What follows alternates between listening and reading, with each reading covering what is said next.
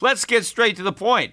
You want to grow your portfolio to deal with the rising cost of inflation, to pay off your debt or your mortgage, pretty much anything standing in the way of you and financial freedom, right? Well, with Yahoo Finance, you can get access to the news, data, and tools that you need in order to help you reach that financial freedom. And when it comes to your financial future, you think you've done it all. You've saved, you've researched, you've invested all that you can. And now you need to take those investments to the next level by using what every financial great uses Yahoo Finance. For more than 25 years, Yahoo Finance has been the brand behind every great investor. They're the number one finance destination, producing a holistic look at the financial news cycle, including breaking news, original perspectives, analyst ratings, independent research, customizable charts, and so much more. For comprehensive financial news and analysis, visit the brand behind every great investor, yahoofinance.com, the number one financial destination. That's yahoofinance.com. Traffic jams, tailgating, pileups. Ugh, the joys of driving. How could it get worse? The federal government wants to have a say in what you drive. That's right. The Biden administration's EPA is pushing mandates that would ban two out of every three vehicles on the road today.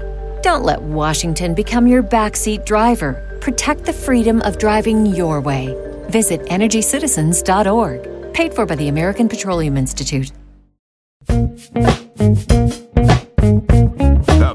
The Show.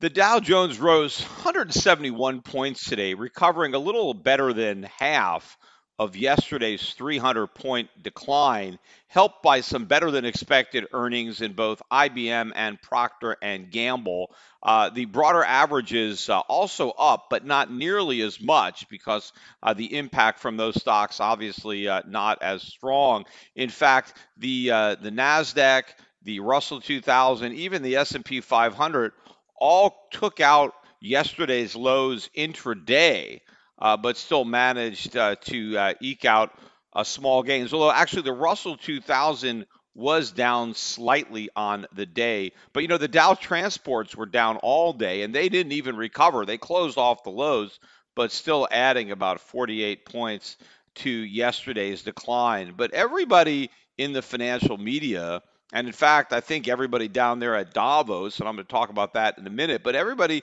seems to be completely forgetting the bear market, like ignoring the fact that we went into a bear market and pretending that either we're back in the correction of the bull market or we've actually left correction territory as if the bull market, you know, is still intact and that bear market that we had, well, it never even really took place. Now, it is possible that the bear market is over. I mean, I'm not saying it's impossible. I mean, it seems to me, again, that it's extremely unlikely that the longest bull market in history is going to be followed by the shortest bear market in history. I mean, I mean, yes, it could happen, but I wouldn't want to bet on it. And a lot of people seem to be betting on it. To me, again, the rally that we had made a lot of sense. After all, the Fed came in and did exactly what I've been saying it was going to do since before they raised rates for the first time, and that is abort prematurely their uh, their campaign to normalize interest rates. And again, the most significant thing about that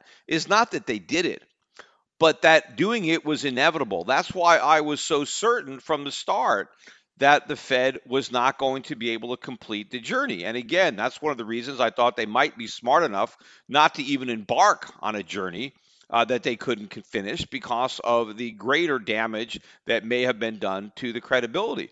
But, you know, because so many people believed that the Fed would be able to pull it off. Again, I said it was an impossible trick that could never be done because I understood that the Fed didn't solve any of the problems that the problems were exacerbated. And if you make a credit bubble bigger, well, then, you know, raising interest rates is going to be a bigger problem. Now, maybe only the, the, the one of the only mistakes potentially that the Fed made is is overestimating the resiliency of that bubble or underestimating how small a pin it would take to pop that bubble. In fact, the only guy uh, at Davos right now uh, who seems to be saying anything about uh, about this is Ray Dalio, our CEO of Bridgewater.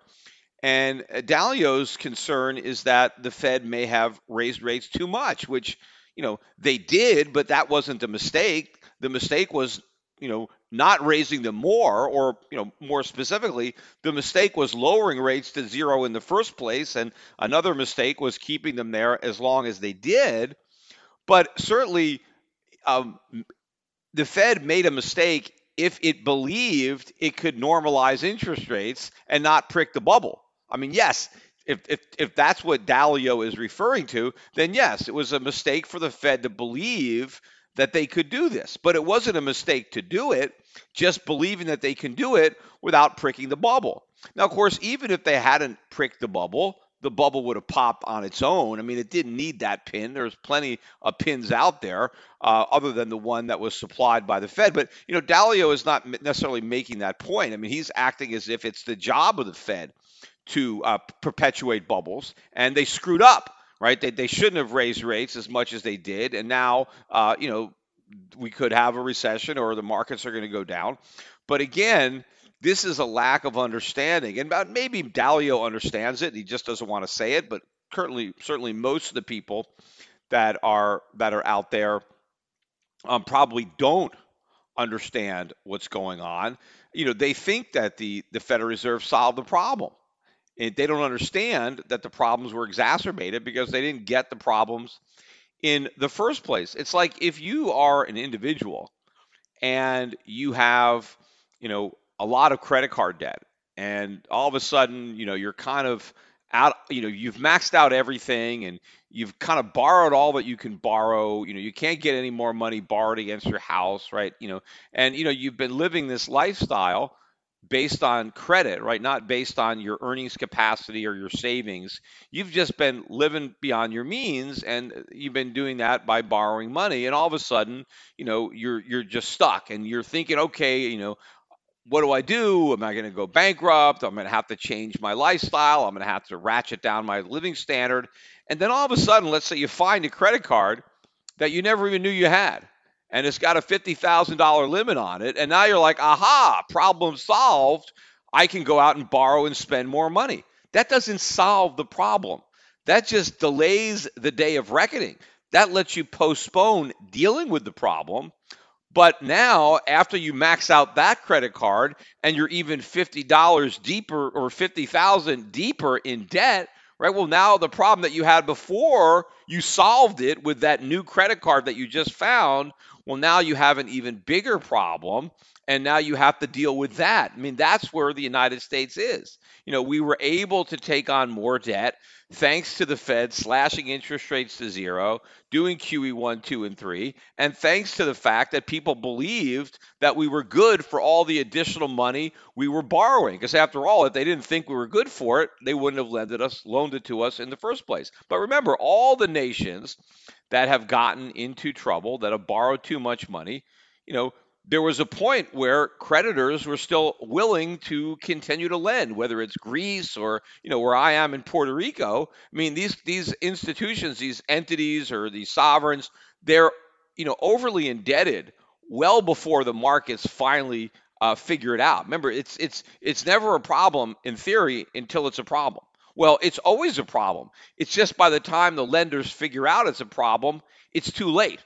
And you know, don't expect any of these geniuses over in Davos uh, to to figure this out. I mean, I remember, uh, you know, the the conference in 2008 because it's at the same time every year. It's always you know during the ski season, so all the the billionaires and all the titans of the the hedge fund and the financial industry can all uh, go down to uh, Davos, and uh, you know you get all the financial reporters coming down there, and they can also ski in Switzerland. I mean, I was in um, Vancouver uh, when this thing was getting started, and it was, you know, it was kind of cold over there, uh, but not nearly as cold as it is on the top of a mountain in the Alps. But of course, you know, we didn't have all the ambiance uh, that they have over there. I mean, this is obviously a, an exciting place to be. Uh, although this year, the Americans, we don't have an official delegation there. You know, Trump didn't go, didn't send anybody uh, because of the government shutdown. And of course, we normally take advantage of that opportunity to try to pump up uh, all of our bonds. You know, we got to continue this Ponzi scheme. We got to continue to pretend how great the U.S. economy is so that the creditors around the world will keep loaning us more money so we can go deeper and deeper into debt. And of course, we like to pump up our stock market, but it's okay because there's a lot of other people that are standing in our place that are talking about, you know, on a relative basis, uh, the strength of the U.S. economy. Nobody is worried about recession just like nobody was worried about recession at Davos in 2008. Remember, they were there in February of 2008. All these geniuses, right, were in Davos, right, talking about the global economy, talking about the markets. We were just a few months away from the complete implosion of the global financial system, the global financial crisis, right, the Great Recession. All of this was just a few months away. And yet nobody at Davos was warning about. I mean, clearly, you know, had I been invited to be there, or if I was there and I was speaking, I would have been the only one warning about it. But since I wasn't there, I wasn't, and clearly, you know, I'm not there now. Uh, so, you know, whatever they say, you don't have to think uh, that uh, they're going to see it, right? Oh, if there's something bad happening, you know, surely somebody there is going to point it out. Again, the closest really I think we're getting is Bridgewater and Dalio, about the idea that the Fed just went too far and raised interest rates too much, and and that's why we might have a problem. But of course, he's still sugarcoating the the severity of the problem because when a smaller credit bubble popped in 2008, we got the global financial crisis and the Great Recession.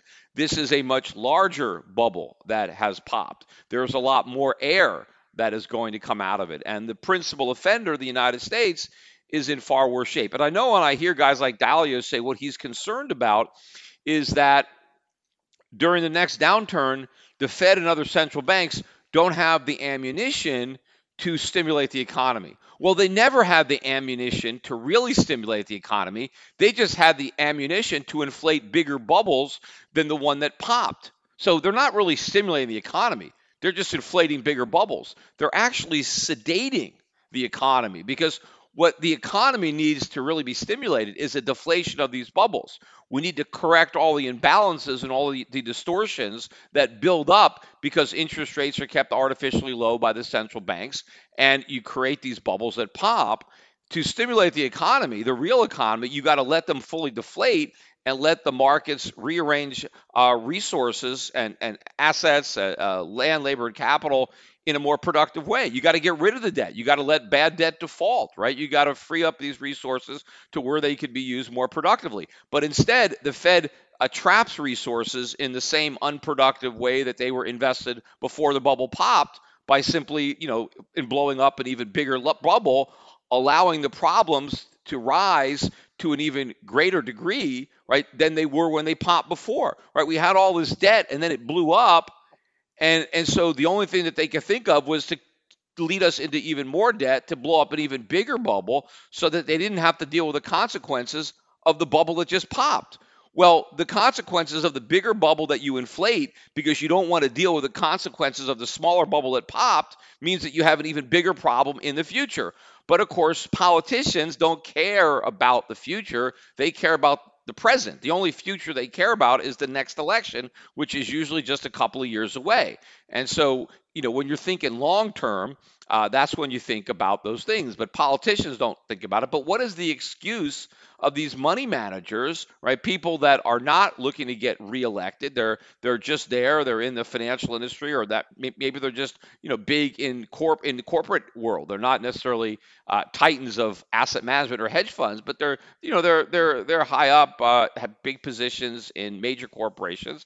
You would think that a lot of these guys would be looking long term and would want to talk about the, the short term problems that we're or the long term problems that we're creating uh, by by taking these actions in the short run. But most people don't care either because they're looking at their short-term profits and they're judged by their quarterly earnings. And these hedge fund managers are trying to get their two and twenty. And so there's a lot of people there besides politicians who have a vested interest in keeping the party going. And as soon as the party ends, they just want to get it going again. I mean, they never want to sober up. Uh, they never want to do what's right. They want to postpone that as long as possible because some of these guys think, you know, hey, in the long run, we're all going to be dead, right? They start thinking like Keynes and like, you know, what if we could just keep doing this? You know, that's what Bernie Madoff, you know, if you listen to some of the interviews for Bernie Madoff, I think one of the things that he said he was hoping for is that maybe he can keep the Ponzi scheme going until he died and then he wouldn't even have to deal with it because he'd be dead. And I guess you know that would be a victory. I guess if you don't care about the consequences that you're leaving your wife or your children to deal with your mess once the whole Ponzi scheme is discovered after your death.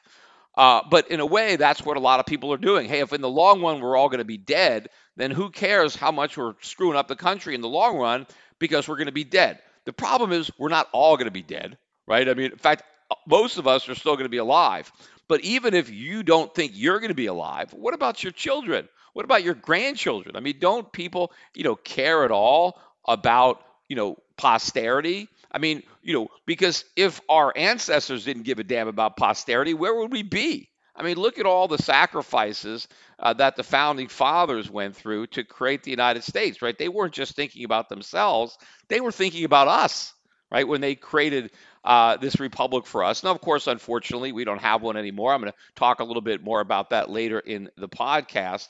Uh, but the point is, you know, you you might expect that to have some of these people at Davos uh, be a little bit more thoughtful about the long-term nature of these pol- of these policies, especially when you know the world is looking at all these billionaires uh, that meet there, and you've got you know this uh, class warfare that is being uh, built up because of these policies, these policies that perpetually inflate bubbles, they divert resources from the real economy that would actually raise the living standards of the masses and they concentrate wealth in the hands of a few people and now they make it easier uh, for the socialists and people like Alexandria Ocasio Cortez. Again, I'm going to talk about her later in this podcast, but you make it easier for these people to ride the power and to, you know, attract the support of a lot of people when you are widening the gap between the rich and the poor because you're supporting policies that perpetuate uh, that uh, disparity and that really undermine the legitimate economic growth that would come along from real capitalism. And because we have this crony capitalism championed by the central bankers or perpetuated by the central bankers, we don't get all of the benefits of true capitalism. Uh, and in the process, we end up giving capitalism a bad name. You know, on just a humorous note, uh, I, I, just read the story today that Anthony Scaramucci uh, is now at Davos, uh, having been evicted from the Big Brother house after just six days. And I, you know, I didn't even realize that Anthony Scaramucci was going to be a contestant on Celebrity Big Brother until I think I heard about it. Uh, I think it was one of the football games or a commercial. Uh, they mentioned that he was going to be on there.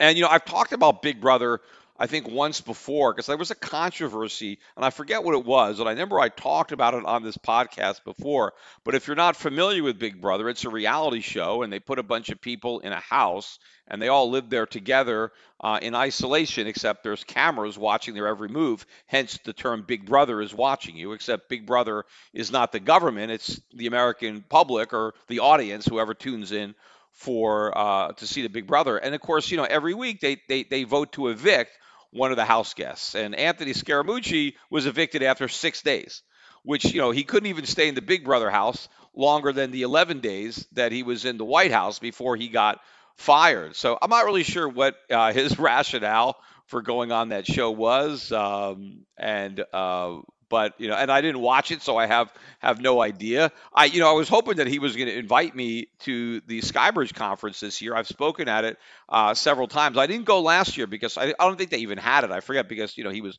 White House communications director for that 11 days, and then you know he sold the company to a, a Chinese company. I'm not even sure if if that transaction cleared. I mean, where what his relationship is now with with Skybridge, but I just thought it was interesting that he was already at Davos. I mean, you know, he was so quick. He probably went right from the Big Brother house, got on a jet, went right over to Davos uh, to join the party over there. But I mean, mostly, I think people are there to have a good time. There's very little real insight that you're going to get on the economy. I think if the people that are in Davos, if they really wanted to know what's going on with the U.S. economy and what's likely to happen with the U.S. markets, they'd be better off just listening to my podcast and saving the cost of uh, the hotels and the air transportation. And you know, it is very expensive to party with the billionaires uh, in, in in Davos. But you know, before I, I, I, get on to talk about this uh, Alexandria Ocasio Cortez, the reason I want to talk about her again is because she said a lot of you know, very stupid things, which is pretty much, you know, everything she said is stupid. But I guess these things were particularly stupid. And so she got a lot of press. And so I want to talk about it. But I want to talk a little bit again about uh, the, you know, the controversy that was the topic of my last podcast on the uh, Catholic high school boys uh, that uh, basically were on, uh, you know, shown on video smiling as a older Native American uh, pounded a drum. And of course, you know, I don't need to get into uh, all the particulars about it because I did an entire podcast on it, The Lies of the Left. And um, if you want to get my entire take, then listen to uh, the podcast that I recorded on Monday if you haven't already listened to it. But of course, if you had listened to it, then you know exactly what my take was. But what I wanted to mention today is that, you know, given all of the information that has now come out, right, that shows that the left completely fabricated a lie and that you know uh, the, the, the kids did nothing wrong. In fact, this guy Nick uh, Sand, Sandmann is the is the is the main guy that was shown uh, you know smiling wearing a, a Make America Great Again hat, and of course you know now that the uh, the truth has come out, right? The left still doesn't want to admit that they were wrong. I mean, first of all, they're still looking for this kid to apologize. And I was very glad to see that he didn't buy into that fake apology. And he basically said, I got nothing to apologize for. And he's 100% right. He did nothing wrong and he has nothing to apologize for. The apology should be coming from the adults who did things wrong. Like uh, the Native American elder, this guy Nathan Phillips, right? He lied. He flat out lied to reporters after this whole thing blew up and they tracked him down, he lied to reporters about what he was doing. See, he claimed that he was trying to protect the the African American adults and he referred to them as being the prey. And these high school kids were the predators. They weren't the predators. They were just standing there minding their own business while these adult African Americans just hurled one racial epithet after another. They were cursing at him, they were antagonizing him. They were the predators, if anybody was a predator, and they were trying to probably to goad or incite some type of reaction from these high school kids. So uh, this guy acted as if he was like bravely standing between uh, the prey and these vicious uh, animals, right? These young kids that were about to attack these poor uh, uh, black guys. I mean, completely wrong, made the whole thing up. Uh, but he kind of went along with the false narrative that was being perpetuated by the media, um, Nathan Phillips owes an apology to number one to Nick Sandmann and all of the the kids that go to that school. In fact, the school itself should be apologizing to their own students for throwing them under the bus so quickly just because somebody made an allegation. Uh, Nathan Phillips should be p- apologizing to the entire country for lying to the media for lying, but are they asking him to apologize? No. They're, st- they're just they're still acting this kid to apologize for doing nothing. You know, and I'm still reading stuff about people saying, well, you know, the smile, the smirk. I mean, I could see, you know, generations of white privilege and hatred and bigotry in that smile. You don't see anything in that smile. Can you imagine if people were looking at the face of a, a, a black boy, a 16 year old black boy in, uh, in, in high school, and he was smiling, and the people were saying, "I can see, you know, all kinds of bad things just by looking at him. I can see all the crime, or I can see, you know, all this bad stuff that you want to, you know, that white people think, you know, or the left thinks we all we're all prejudiced against against blacks. So imagine if we were, I could see it just by looking at him, just by looking at his smile, just by looking at his eyes. I could see all this bad stuff. You know why you see bad stuff when you look at people people because you're prejudiced, because you're a racist, because you think bad things anyway. So if you look at a smiling face of a 16 year old and you think all these bad things just because you see the smile, see, you're, you're a racist. You're a bigot. That's why you see these bad things. If because if you weren't, if you were just a thoughtful person, if you didn't have this kind of pent up hatred, if you weren't so biased and prejudiced, all you would see is a kid smiling. You wouldn't see any of this nonsense. And you know, too, I, I was reading that this uh, uh, Nathan Phillips, who is the um, uh, the elder, the, the the the Native American, you know, initially they described him as a as a Vietnam vet as if he was like, you know, he saw combat in Vietnam. It turns out he wasn't even in, in the army, he was in the reserves, and he didn't see any combat at all. And I think he did a short stint.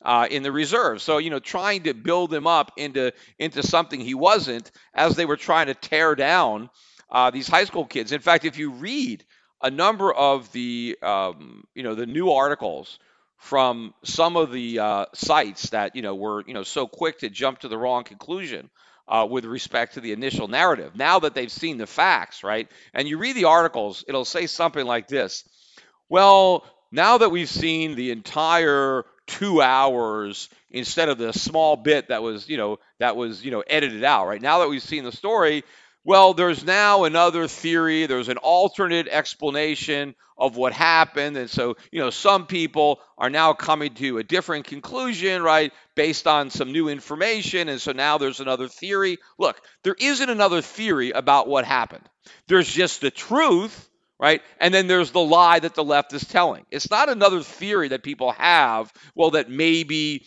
uh, you know the the the Native Americans uh, instigated this, that they approached the students, that the students were minding their own business. That's not a theory. That's not an alternate version. That's what happened.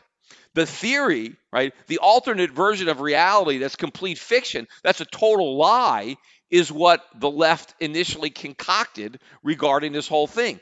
That's the lie. That's the fiction. What came out was the truth. But rather than admitting that they were wrong, you would think, right? They said, "Oh God, we got this wrong. Oh, sorry. Our, you know, my bad. You know, I, I, I made a mistake, right? Never mind. Like, you know, uh, Emily Litella from uh, Saturday Night Live, you know, got the whole thing wrong you know, no, no, no. They still want to pretend that they have it right, but they just want to open up the door to the possibility that other people may see it differently, right? They may have a different theory of what happened. So there's two competing theories, and you know, you have to decide which one you believe. There is absolutely no evidence to support the theory that uh, these kids uh, surrounded these Native Americans and were in any way taunting or harassing them. All of the evidence shows that it was actually a group of black adults that were taunting uh, not only the white kids, but the one black kid who was there, who they basically looked at as an Uncle Tom and a race traitor, right? It was all of the bigotry, all of the racism was coming from the black people who were there. And that's clear. But apparently, again, none of that upsets uh, the liberals, right?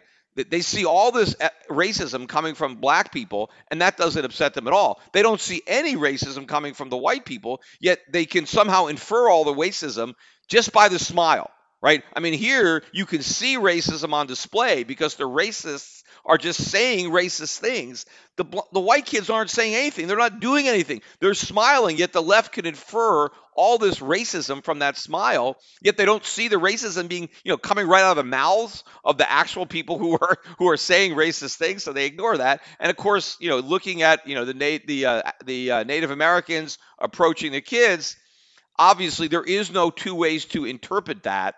Uh, so still, the left does not want to acknowledge uh, their rush to judgment that they were wrong. But fine, this is going to come back to bite them, right? Because the next time they cry wolf, hopefully nobody is going to believe them. And hopefully nobody will apologize uh, when they're wrongly accused of being a racist or being a bigot just because you know they, they they don't want to be accused even more. I mean, people think that whenever the left calls you out, you just have to immediately bow down and accept their judgment and ask for their forgiveness just to prove you're not a racist. That's why I'm so glad that this kid Nick Sandmann, is saying, "No, I'm not going to apologize. I, I didn't do anything wrong." But he should be demanding that everybody else apologize to him. And in fact, he shouldn't even have to demand it.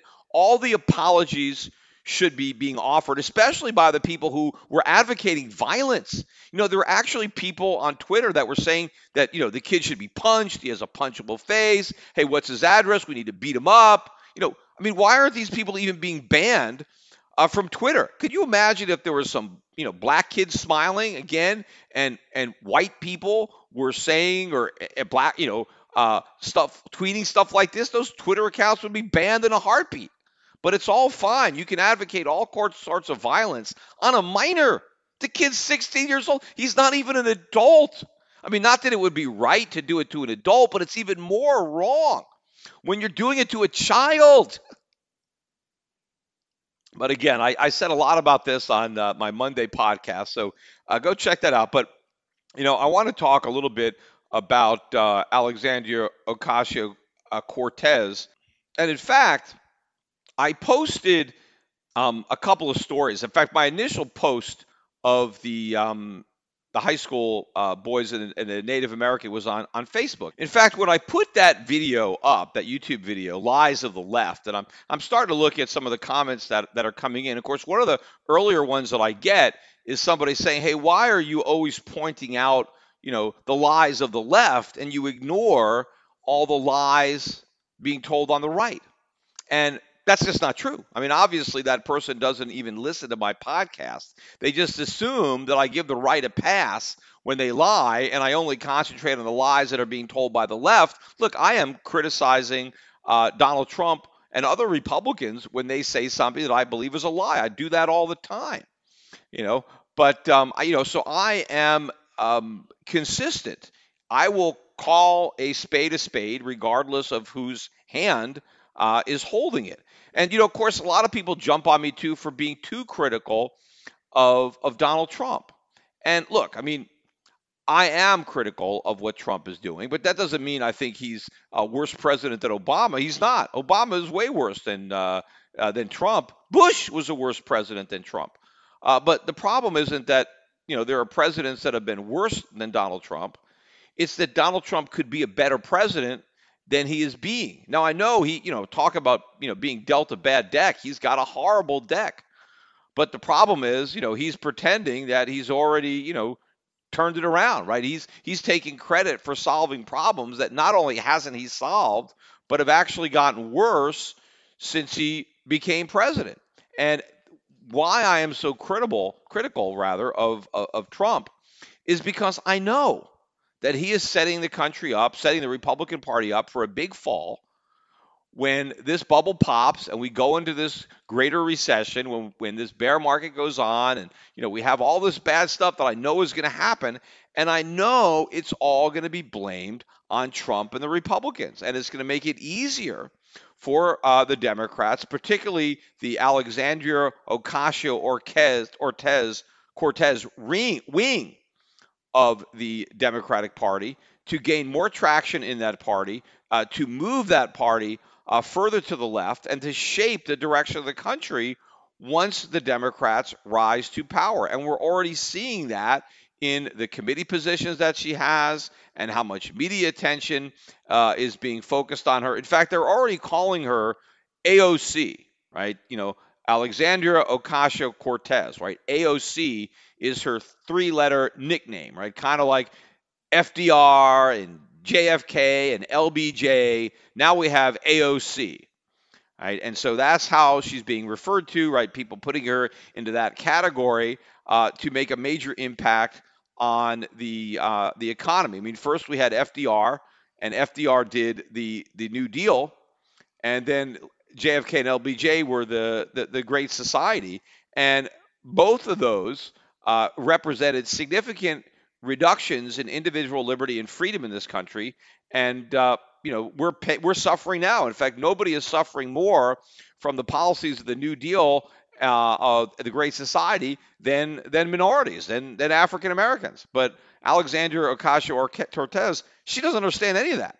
And you know, I'm talking about her today because some of the more stupid things that I heard her say in an interview that she just did, and I forget where it was. Uh, she was being interviewed on stage, and there was a large audience there that was actually clapping. The dumber the stuff she said, the more applause she got. So the people in the audience are, you know, even potentially dumber than she is. But you know, I'm reading some of the articles, and of course, a lot of people just are accusing her of, you know, just being uneducated, right? That's the problem. She's not educated. No, the problem is she was educated. She was educated in a United States university. She has a, a bachelor's degree uh, from Boston University. She had a double major in international relations and economics, right? So she's educated. The problem is she's not really educated because our, you know, universities don't educate people. They indoctrinate people, and she's been indoctrinated, but she hasn't been educated. I mean, why don't we blame the university system? I mean, this woman is a product of the American educational system, and she's completely ignorant of all of the basics about America, about economics, you know, uh, and even though she supposedly ma- majored, in fact, she graduated cum laude from Boston University. Now I know, you know, cum laude uh, is not what it used to be. I mean, because of all the great inflation that goes on there now. I mean, I think some colleges, and I think uh, Boston University, uh, they base uh, these designates, right? Cum laude, um, summa cum laude, uh, magna cum laude on GPA. I mean, some universities do it based on where you are in the class ranking, but I think more and more do it just based on GPA. And I think in order to get uh, cum laude, which is the lowest of the three, right, for the honors, uh, you, I think you have to have like a 3.5 GPA, and depending on how you know how easy it is to get A's, on some of these colleges, you know, they hand them out like cotton candy. I mean, everybody uh, gets A's. You know, the more and more people that go to college, it seems, uh, the less you learn at college because they have to bring it down to the lowest common denominator.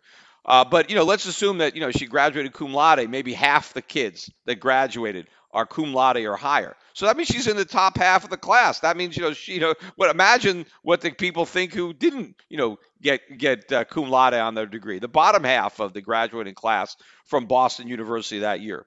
But this is really an indictment of the educational system I and mean, how much money are we wasting? Whenever people say, hey, we need to spend more money on education, we need to get more kids to go to college, just point to Alexandria Ocasio Cortez and say why. Why? I mean, what was she doing before she ran for office with her college degree? She was a waitress, she was a bartender, right? She obviously didn't need to go to college to be a waitress or a bartender. Now, it probably helped her in her resume running for college, running for Congress.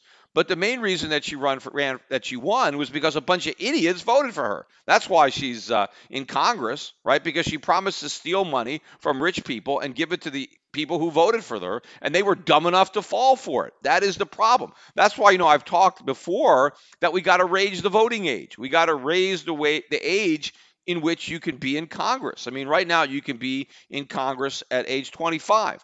Now she's 29 uh, I think at a minimum we should raise it to 30, and that would have kept her out for you know at least a, a term or so. Uh, but I mean, we got to raise the age. I mean, when it was 25, you know, when they wrote the Constitution, 25 year olds had probably been in the workforce for 10 years. They were already married and had kids. You know, they knew a little bit more. So it should be at least 30, if not 35. We should raise Senate to 40 or 45. We should raise the president from 35 to 45, maybe 50 you know, uh, we want people to at least have grown up enough not to be complete idiots. I mean, you need some more life experience, right? You know, if you're not uh, a socialist by the time you're, you know, 20, 21, you don't have uh, a a heart, but if you're not a, a, conservative by the time you're 30, you don't have a head. Well, we want to make sure that when people get to uh, get to government, that, that they have a head, that they they grow out of their their socialist um, you know ideas when they're thinking with their hearts instead of their heads. And of course, if we raise the voting age too, we don't want a bunch of 18 year olds voting because, after all, they're going to vote for people like um, Alexander Ocasio Cortez. Raise the voting age up to 30, and you know this won't happen as often. Now, I know some people say, well, that's undemocratic, you know, to take votes away from 18 year olds. Yeah, exactly. Who wants to be democratic? Democracy is not good when you have a bunch of idiots voting for other idiots.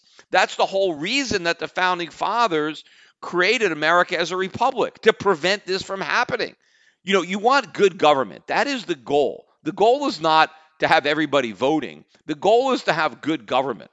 And the, the, the key is how do you get good government? Well, you don't get good government by allowing idiots to vote for other idiots. You're not going to get good government, right? So, how do you kind of reduce the likelihood that the people who are voting are dumb? Well, make it make sure they're older, right? So they have time to grow up right? And learn more from experience. Let them spend some time working in the real world, getting to understand how the economy functions, how business functions. Do we really want the government run by people who know nothing about business, who have no idea how their own rules and regulations and taxes, you know, affect the real economy? No. Do we want people voting for politicians who have never worked, who have never had a job, who have never earned a paycheck, who don't, you know, who don't have any responsibilities, who still live at home with their parents. I mean, this is craziness, you know. Of course, you could take it further. I mean, we got people who, you know, are older who have lived on welfare their whole lives. They've never had a job, yet they're still voting.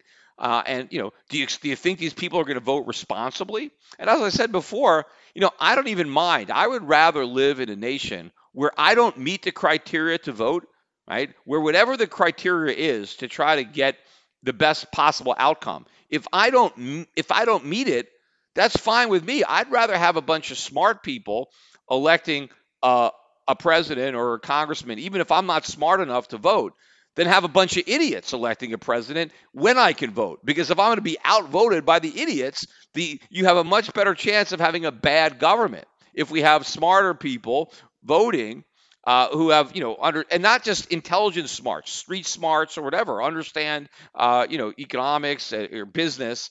I would rather have people who I respect and who I think are going to do a good job voting.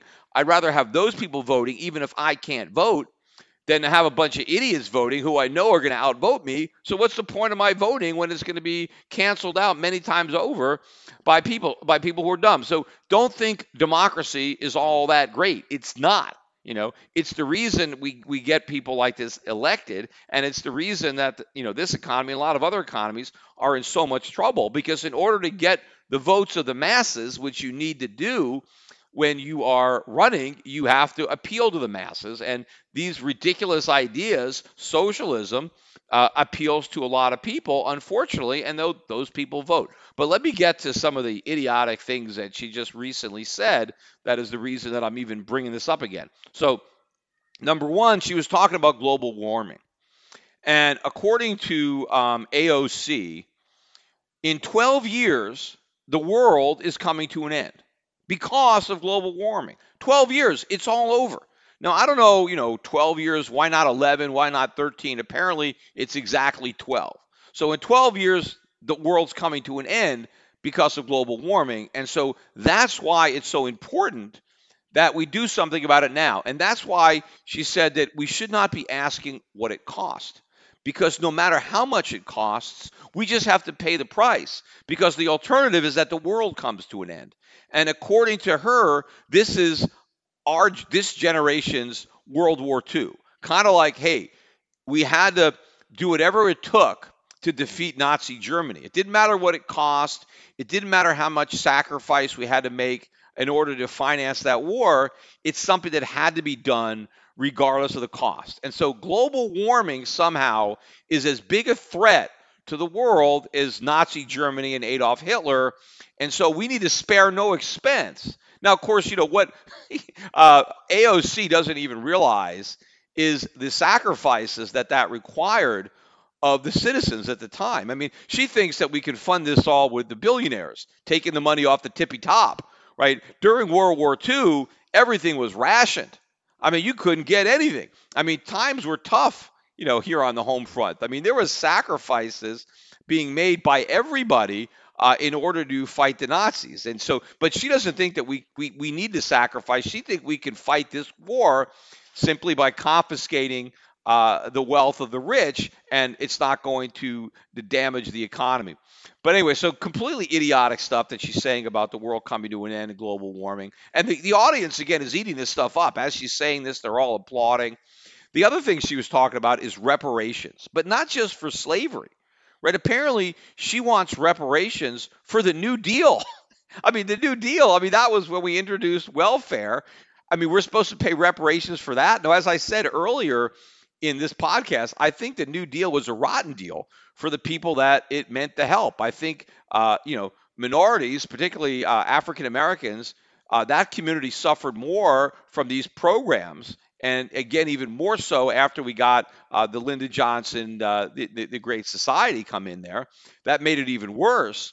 Uh, so she's right for the wrong reasons about why the New Deal was a bad deal for so many people. But somehow she thinks that uh, the New Deal just dealt good hands to white people, right? Mean, particularly, she was talking about the American dream, where you know uh, white people got mortgages and then they were able to get rich because their houses appreciated but you know we weren't giving out these mortgages to minorities and so now they're poor and so now we need to have reparations for that. I mean as if the american dream is owning a house. That's not the american dream. That's a realtor's version of the american dream where they're trying to con people into buying houses in an overvalued market. The american dream is just that anybody no matter where they come from can lift themselves up um, and, and, and, and become rich. That there are no, there is no permanent class that you're born into.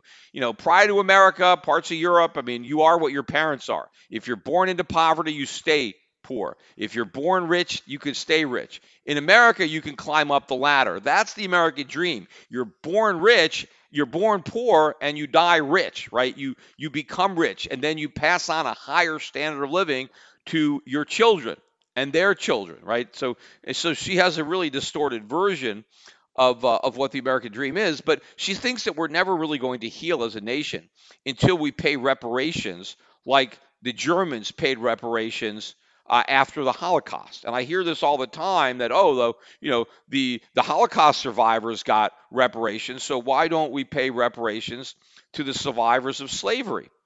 And there's a huge difference there. Number one. Number two, it, it, the, the main difference is Germany paid reparations to the actual survivors of the Holocaust. The people who got the money survived the Holocaust. They were actually in the concentration camps, right? So they went through the horrors of those concentration camps themselves, and so they were paid, right? So if you were in a concentration camp, then you were able to get reparations.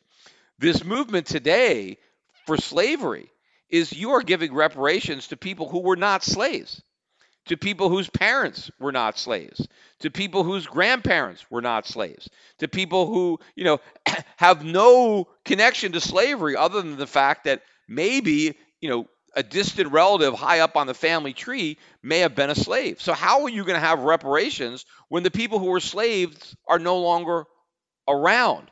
And of course, uh, the people who were paying the reparations were the Germans who were alive basically during that period of time.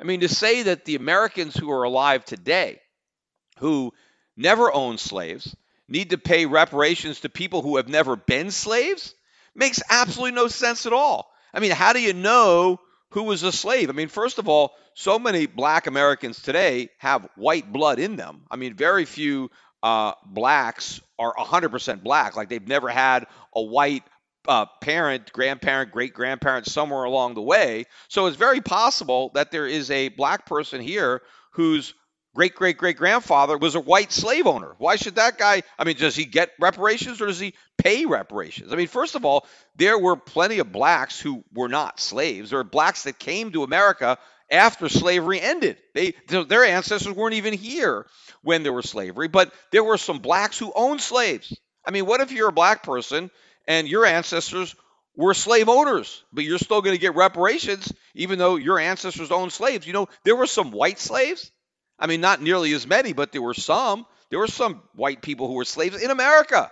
It wasn't only blacks who were slaves. I mean, so I mean, what if you happen to be white and one of your ancestors was one of those white slaves, but now you're paying the reparations? I mean, the whole thing is a bunch of nonsense. Yet somehow, not only does Ocasio Cortez believe this nonsense, but she wants even more reparations for even stuff that goes beyond slavery, like all kinds of bad things. And we're never going to heal as a as a people until we just hand a bunch of money to a bunch of minorities. See, that's really what this is all about. It's about getting more support from people of color, whether you're uh, black or Latino, anybody who's going to qualify for this money that they're going to get for nothing, then all she has to do is be in favor of it. right? And say that the evil white people need to have money confiscated from them to atone for some sins that took place generations before their parents were even born. And we need to give the money to people who have no real connection to slavery that took place 150 years ago, but to make to, to atone for those sins, this needs to be done as some kind of a gesture. That's all BS. It's all about, hey, if I vote for this person, I'm going to get something for nothing. Yeah, I, I, we should have some. We should get some money. Oh, we don't have enough home ownership in, in among African Americans, as if somehow that's because a bunch of uh, uh, racist um, banks decided they only wanted to give loans uh, to white people and didn't want to give loans uh, to black people. They don't want to give loans to anybody. In theory, they only want to make loans if they think they're going to get repaid. And to the extent that some African American applicant didn't get a loan, it was because the lender was worried that he wasn't getting his money back. Not because the guy was black, but because of other criteria that had absolutely nothing to do with his race. And that was the problem of Fannie and Freddie is they went and they guaranteed mortgages uh, that banks never would have made because they were guaranteeing mortgages from people who really couldn't afford to, to, to pay buy the homes and repay the mortgages. And in fact, unfortunately, a lot of people who fell into that were probably some of the African American borrowers. And you know, the banks weren't doing them any favors, uh, leading them into that tender trap. But the, the the bottom line is, the idea is idiotic. Nobody with any kind of intelligence or understanding could support it. Now, is she just supporting it because it's a great way to get the votes of the people who you're promising to give money to? Or does she really, really believe this nonsense? And it's actually possible that she actually believes it. And that's an even scarier thought than if she knows she's full of shit, but she's just saying it anyway because she knows what buttons to push uh, to grow her popularity on the left. But the probably the, the worst comments that she's making have to do with billionaires and her portrayal of billionaires or allowing a society that allows billionaires, she says, is immoral, right? We shouldn't allow people to get this rich. Nobody should be a billionaire, especially when there's some poor people, right? So we should not allow people to be really, really rich when you have people who are really, really poor. And again, this is a very dangerous idea. And as I said before, that is the very idea that led to Stalin, right? That that caused uh, the communists to come to power uh, in, in, Cuba or to come to power in um, Venezuela or anywhere they rise to power. It's all about that. It's all about it's not fair that some people are so rich while other people are so poor, and therefore we need to take that money. Therefore, we need to steal.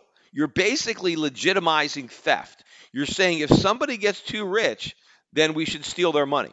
And of course, you know, if the government is able to steal, well, why can't individuals steal? Right? You're basically condoning theft. You're basically saying that it's okay to steal from the rich because they don't need all that money. And there are other people who are more deserving. And if you think that it's, you know, well, only the government can do it. No, the government can only do what the people could do. The government, the people basically cede some of their power to the government. And then the government acts for the people. So, you know, if you think that it's okay to steal, right? That's what the government is doing. We know why not cut out the middleman, right? The thief is just cutting out the middleman if he steals directly rather than voting for somebody to steal on his behalf. But if stealing is wrong, then voting for other people to steal for you is also wrong. But the problem is if you don't like billionaires, if you don't think it's right or fair for somebody to be a billionaire, how do people become billionaires, right? How did Henry Ford become a billionaire? Well, he, he pioneered the production line and he invented the Model T, and he substantially brought down uh, the price of automobiles. He didn't invent the car, but he brought the car to the masses. And because he was able to reduce the cost of cars by so much, uh, a lot of Americans who wouldn't have been able to afford cars bought them. The initial cars were bought by the rich. But the masses bought the Model T because they could afford it.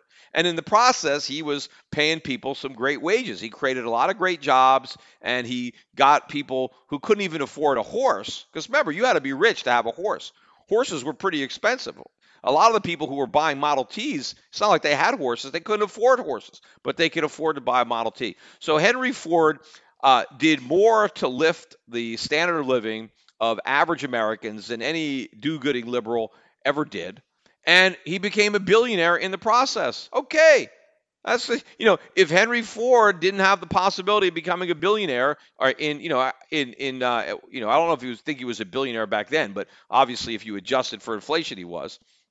But if he didn't have the ability to get that rich, he he may not have invented uh, the Model T or come up with any of this stuff, right? All the things that that we have, all the things that uh, Ocasio or uh, uh, Cortez takes for granted, right? A lot of the clothes that she's wearing were probably designed by billionaires, right? Uh, she's using electricity. I mean, uh, Thomas Edison became the equivalent of a billionaire, right? The companies that brought electricity to people who were using candles, right? And he and you know what else did he invent? The, the, the motion picture. You know, I mean, he became rich, but who benefited uh, from this? I mean, the masses, the poor benefited a lot more than the rich. In fact, most billionaires become billionaires because they're able to produce a product that is bought by the masses, by average people, middle class, poor people. It's hard to become super rich just coming up with something that can only be bought by other super rich people because there's not that many of those, right? The way you become super rich is you solve problems for ordinary people. You make ordinary people's lives better by coming up with uh, better products uh, at lower prices at higher quality. And is is that what Alexandra Ocasio Cortez wants to put an end to? Does she want to stop uh, rich people uh, from getting richer if it also stops uh, uh, poor people and middle class people from seeing an increase in their standard of living? And it's not just the the businesses that people who become billionaires uh, create. But a lot of people who become billionaires because they started a business now have a lot of money to invest and they help out other entrepreneurs. They make investments in startups that end up being big businesses that produce products and services that make everybody's lives better. I mean, you need capital. If you haven't saved it yourself, you have to get somebody to invest. Who has extra money to invest? Right? Not middle class people. They don't have any, they can barely survive you know, they're living paycheck to paycheck. If you have a business idea and you need capital, you're not going to get it from somebody who's middle class. You need to find a really rich person who has money that they aren't spending right? That, that they don't need, that they can set aside, that they can underconsume so they have extra money so they can fund your business venture, right? So you take away the the billionaires and if you tell the people, "Hey, if you make an investment and it turns out to be a success, we're going to take 70% of your profits away." Well, why take a risk? I mean, cuz if I'm going to take a risk, right? I have 100% of the losses, right? If it doesn't work out, I lose everything. But if it works out, I only get to keep 30 cents on the dollar. That's the deal.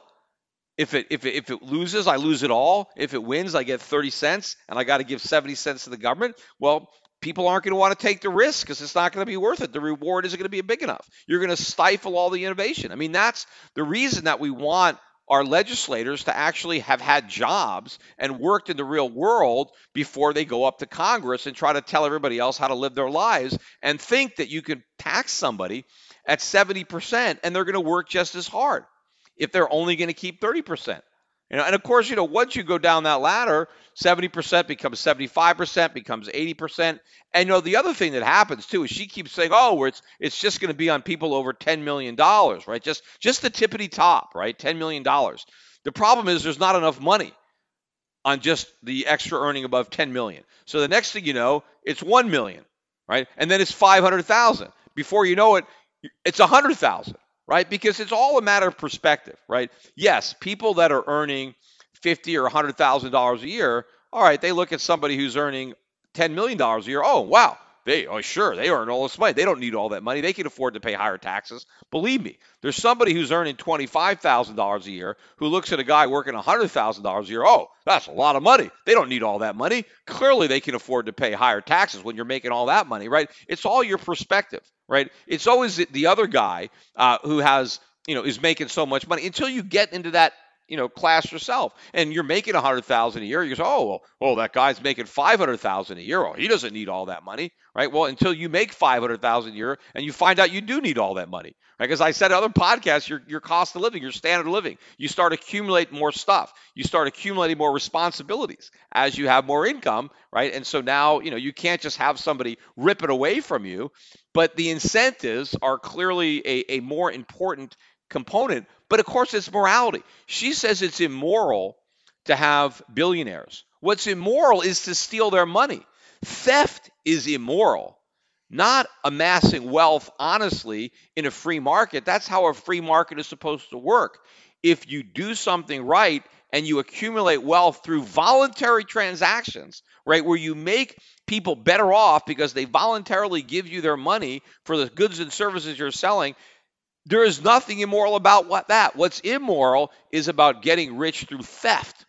When you steal money from other people, and that is really what uh, um, Alexandra Ocasio Cortez is advocating is theft. It's advocating government theft.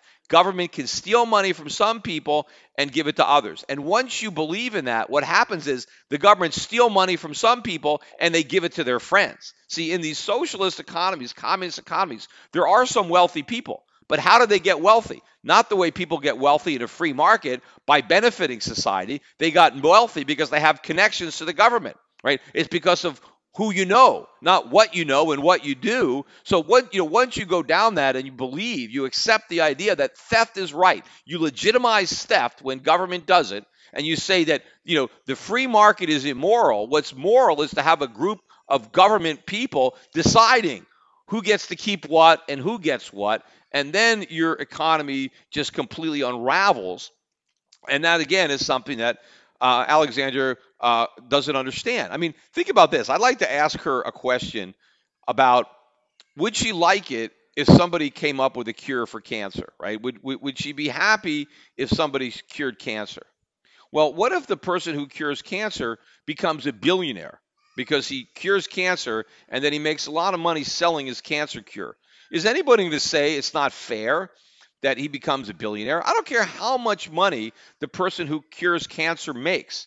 I, I mean, I hope somebody cures cancer and becomes the richest person in the history of the world because that would mean I wouldn't have to worry about getting cancer. That would mean I wouldn't have to worry about my mother getting cancer or any my relatives getting cancer. I mean, wouldn't it be great if we had a cancer cure, right? And would would it really be so bad if the person who cures cancer became a billionaire?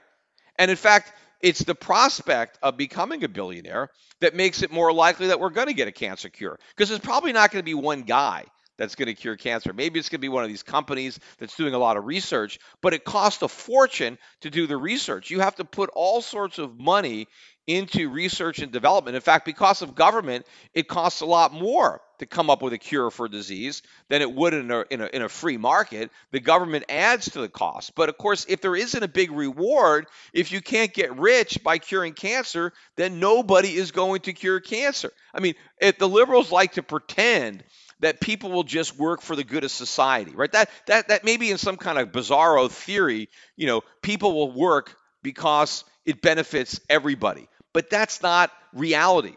People don't work for the benefit of society.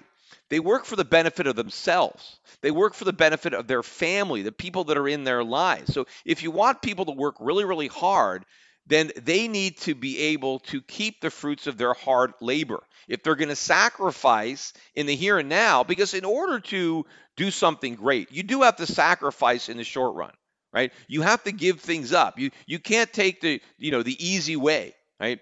But the reason that people make the short term sacrifices to do the right things is because of the long term payoff. You take that long term payoff away, right? Well, then you're not going to have as much sacrifice. You're not going to have as many people incentivized to do the right thing. And more and more people are just going to want to kick back, right? And just live off of the, the labor of others. That's the problem that you create when you say, hey, you know, from each according to his ability to each according to his need. It doesn't work because then nobody works and everybody's waiting for a handout.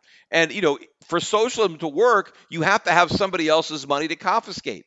But you destroy the incentive to create the wealth in the first place by implementing socialism, which is why you can only implement it once capitalism has created all the wealth. And then you could use socialism to destroy that wealth until ultimately you've destroyed it completely and there's so much poverty, right, that you finally have some type of revolution to get to get rid of it. And I am hoping that America doesn't go down that road but we are dangerously close. And we need to call this stuff out. We need to you know when, when people advocate this kind of nonsense and again that is why i am being extra critical on the republicans and on trump for doing things and saying things that i know are simply going to make it easier for this type of mentality to rise to power and to infect the entirety of the American electorate. I mean, we have a lot of safeguards against socialism that were built into the Constitution by the framers, but many of those safeguards have gone away. They haven't all gone away. We still have some protection left, but you never know, right? I mean, you get that camel's nose under the tent, and it doesn't take long, right, before we've gone completely in, and we are getting closer and closer to that point than just about anybody wants to believe.